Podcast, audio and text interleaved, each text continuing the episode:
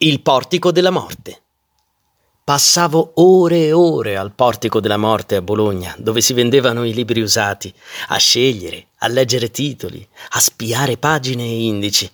Avevo 15 anni e fino allora avevo letto solo libri d'avventura. Poi, improvvisamente, mi è capitato fra le mani L'idiota di Dostoevsky ed è stata la rivelazione.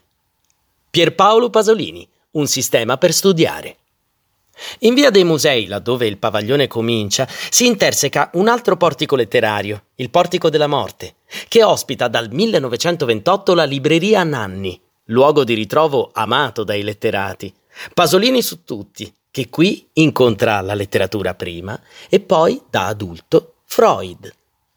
Lì ho comprato i casi clinici, al Portico della Morte, dove da ragazzo adoravo le edizioni Salani, coi poeti più indecifrabili.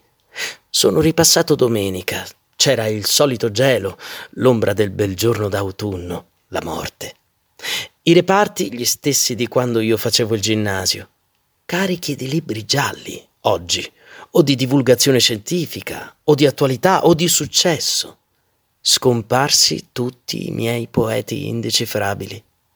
Fu per questo dolore, certamente, per questo rovesciamento di situazione, in una situazione in realtà immutata, che mi venne voglia di comprare il libro di Freud da leggere in treno al ritorno.